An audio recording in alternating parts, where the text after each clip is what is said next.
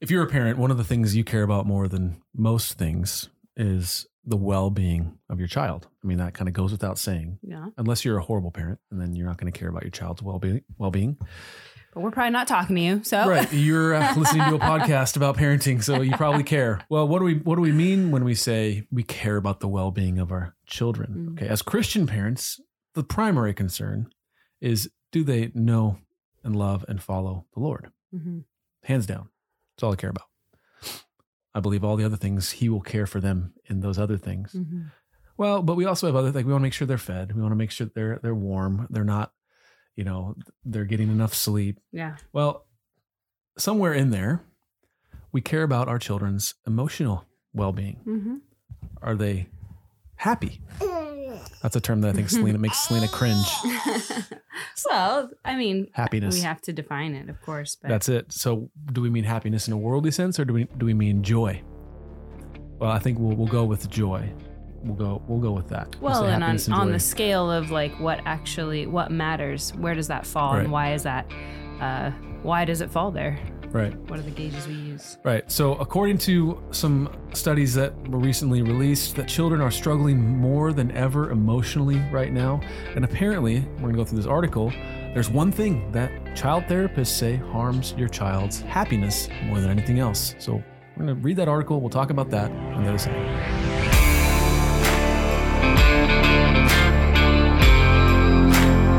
So, this article not because we think it's just going to put a fork in this conversation, because it's the Huffington Post. Okay. So, it's like, Yeah. in terms of reliability, I- take it or leave it. Okay. but I found this premise interesting and I wanted to see how they were processing through this question. Yeah. Um, and so I thought it might be helpful to process through it with with our listeners.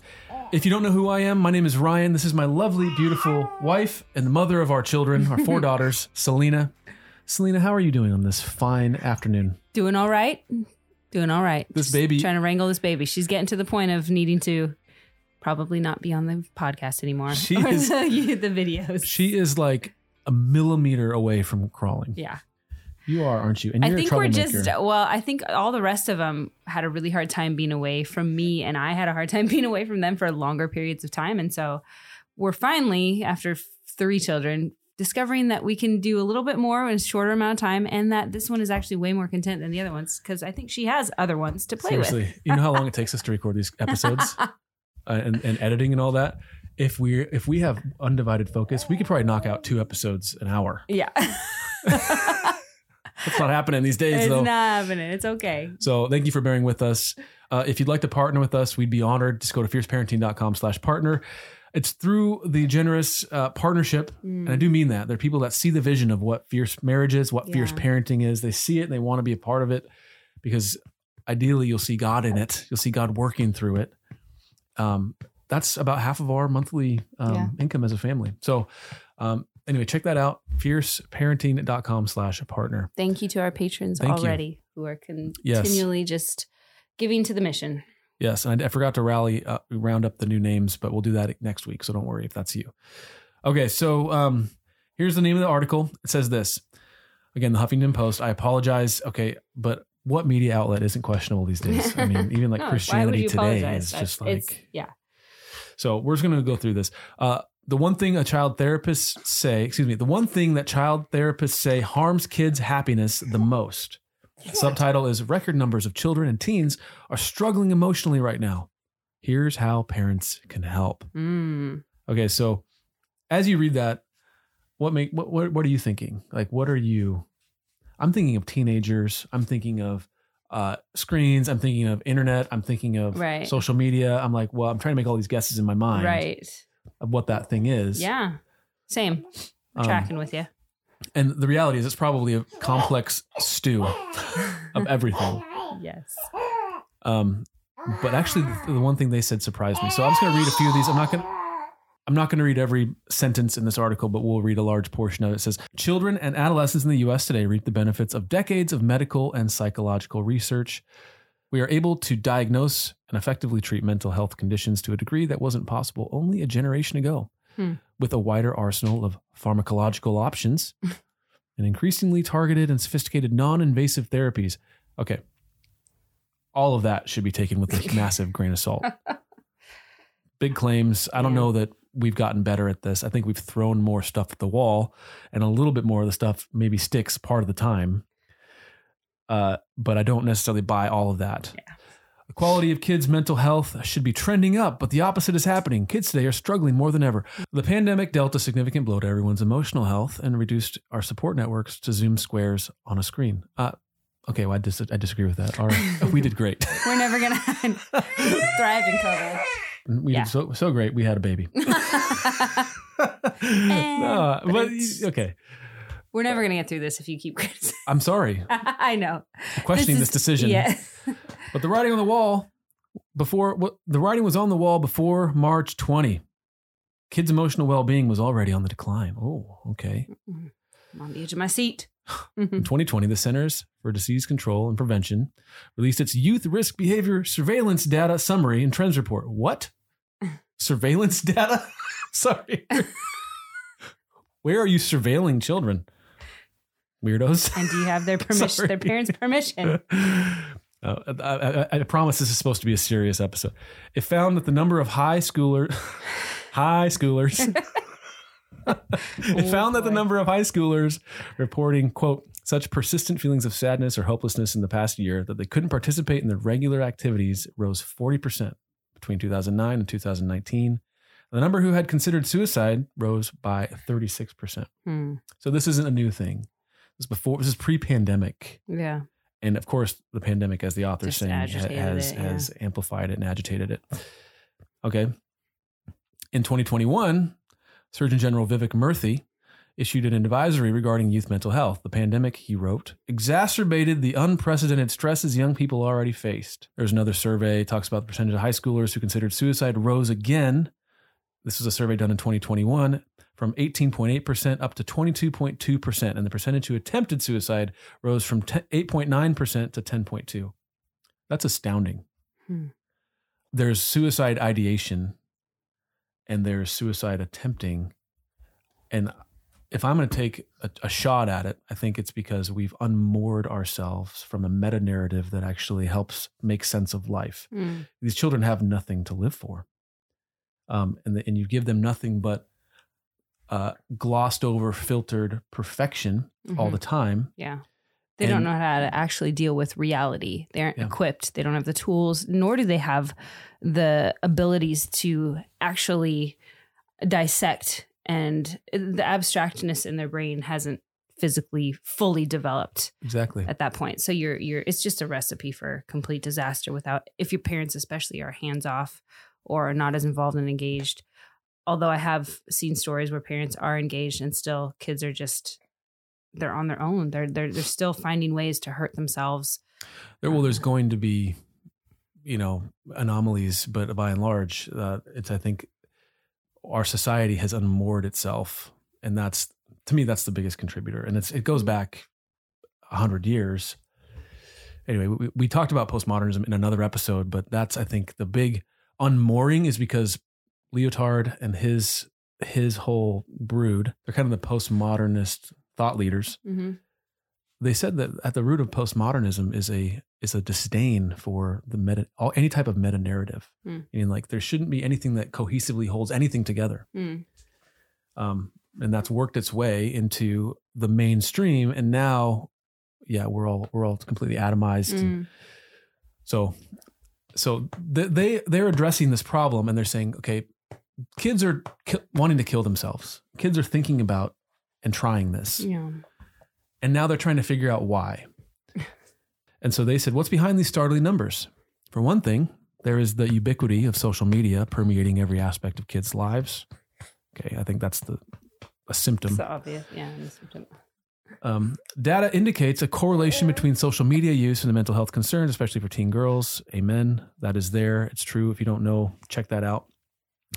Um, there also there is also our unrelenting grind culture, pressuring kids at earlier ages to achieve and succeed at every undertaking, so they can, in theory, eventually climb the ladder to wealth and life free from worry. So there it is.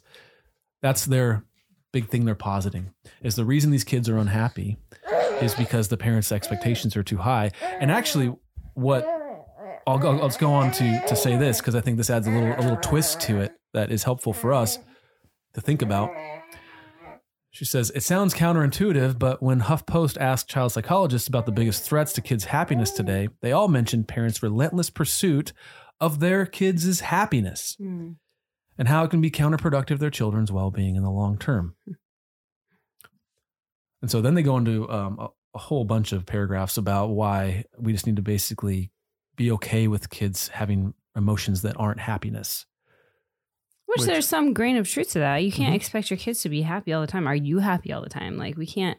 That's not. That's not a. It's not a good goal to have.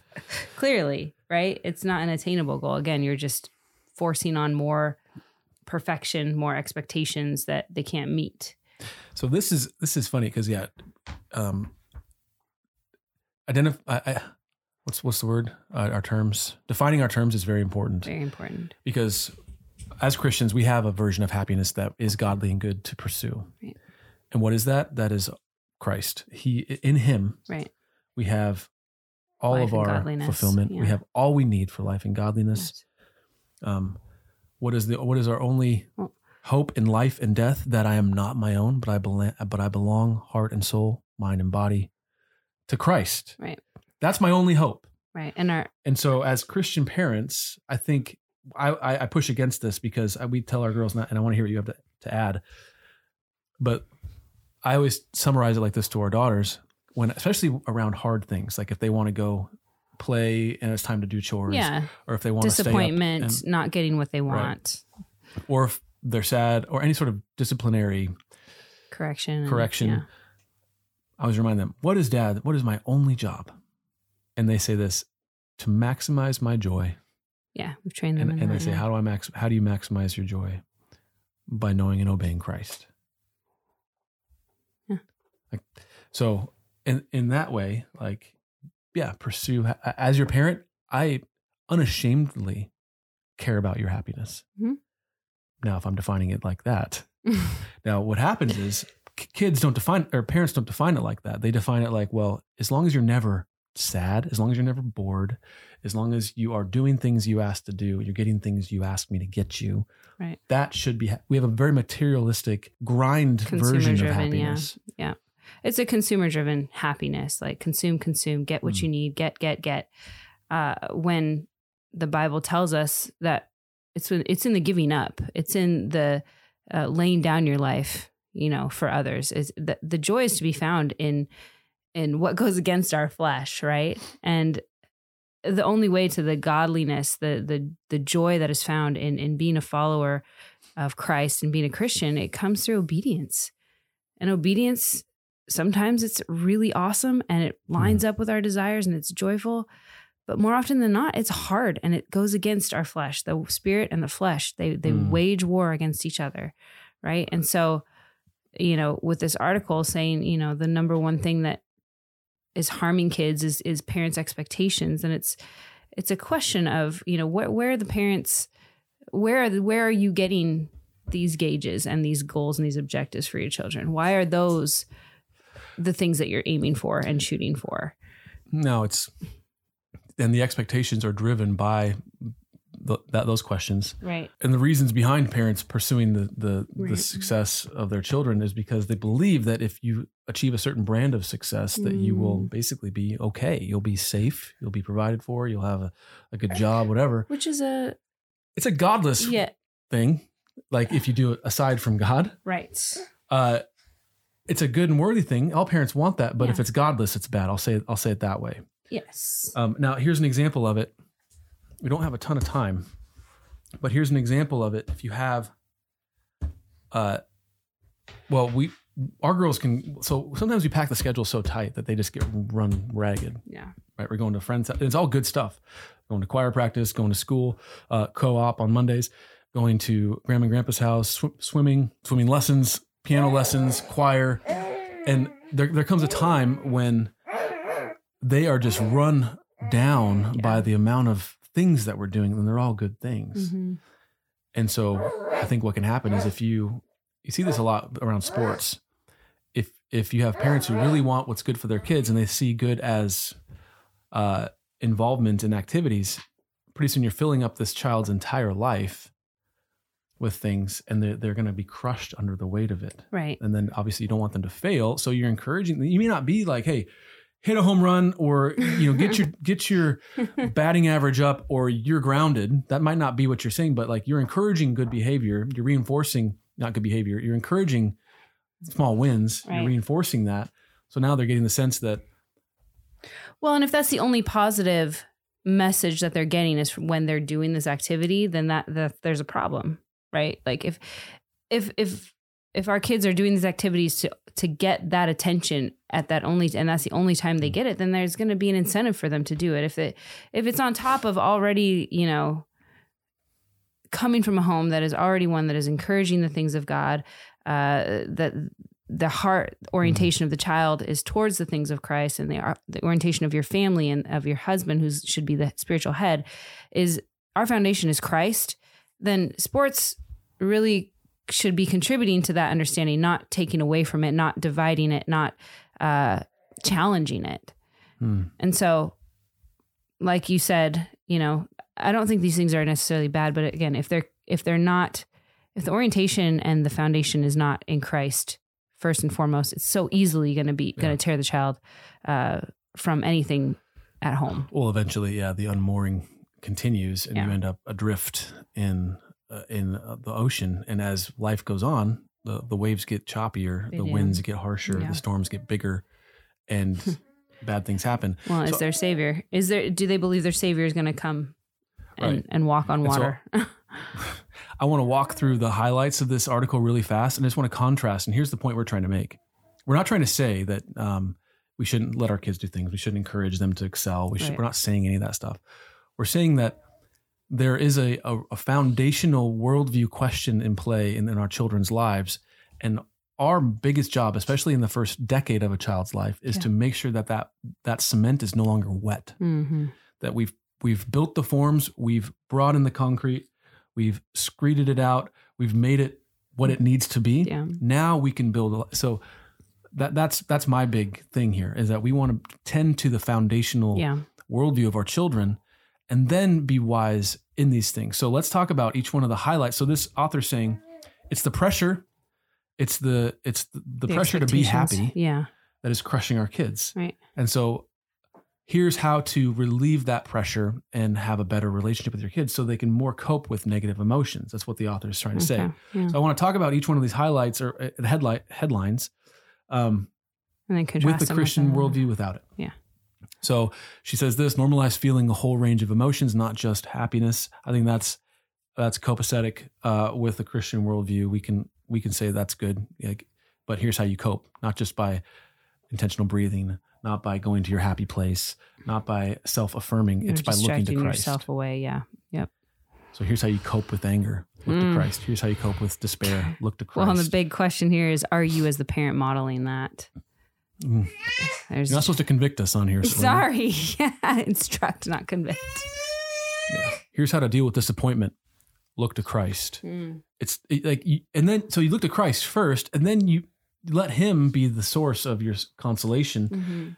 and then step down whatever the next steps are. Like Right. if you're disappointed, well, okay, my hope's not in the thing I'm disappointed about; it's in Christ. Deep breath. Right. Okay, Christ, what would you have for me? Yeah, or I'm disappointed, and yeah, maybe Hmm. I put too much weight in this, and I shouldn't have put that much weight in it, or Mm. shoot, I'm disappointed because I didn't make the team, or I I messed up. Right? It's like, well, here's here's a great conversation for grace. Here's a great conversation for loving, um, knowing that you're loved, no matter how you know you achieve or perform or whatever it is that your kid is is doing right? Here's an opportunity for you to really like Mhm. love them through it and know that like our expectations is not for us to be 100% pedal to the metal happiness all the time. You can deal with these emotions. Here's how we go through this. We're always looking to christ. Everything should be pointing back like you said and looking to christ. So, um, show them how to cope with these emotions, normalize not always being happy. I think that's totally fine as long as Christ is at the center. Have daily conversations. This is just the author, I think, saying like connect with your kids. Okay. Uh, what are the conversations entailing? Well, if there's no depth to be had because you've jettisoned belief or Yeah, you've jettisoned you substantive gospel, Yeah. then what are you going to talk about? Right. Uh, Right. so, in other words, you can't lead them where you've never been. hmm If you don't know Christ, how can you introduce your children to Him? Yeah. Yeah. Um, and so that's that. We had those conversations, yeah. but go to Christ and have Him be the center of those conversations. Now, not every conversation you have with your kids is going to be preaching the gospel to them. It's not going to be exegeting scripture. It's not going to be just prayer conversations. Like, but they need to know deep in their guts that Christ is at the center of that. Mm, that's good. Um, that's good. um, practice gratitude again. Okay, so gratitude where into the ether? Am I thanking the universe for the things that I have? Am I am I thanking which God? Um, again, Right. practice gratitude. Be thankful. oh, gratitude. to look- God. yeah. Gratitude looks different depending on who it's going to, right? Okay, we're going to go through these quickly. Show children that your love for them is unconditional and their value isn't condi- I think I contingent just said that. on measures of success. I agree with that. yeah. And it's gonna it's but but but why? Yeah. Why is your love unconditional? And why where is their value if it's not in their Right. success? If Because my- you can tell them Yeah. success doesn't make you valuable, but then if you're functionally Yeah, living as if your own value comes from your success, Right. Right. well, they're not going to believe They're not going to believe it. Yeah. And how can we love unconditionally until we've first been loved ourselves unconditionally in Mm. Christ and in the grace of God? Finally, uh, com- keep comparisons. We're running out of time, as you can hear. keep comparisons to a minimum. Amen. We compare to Christ. We don't compare to others. We don't compare to others on Instagram, TikTok, whatnot.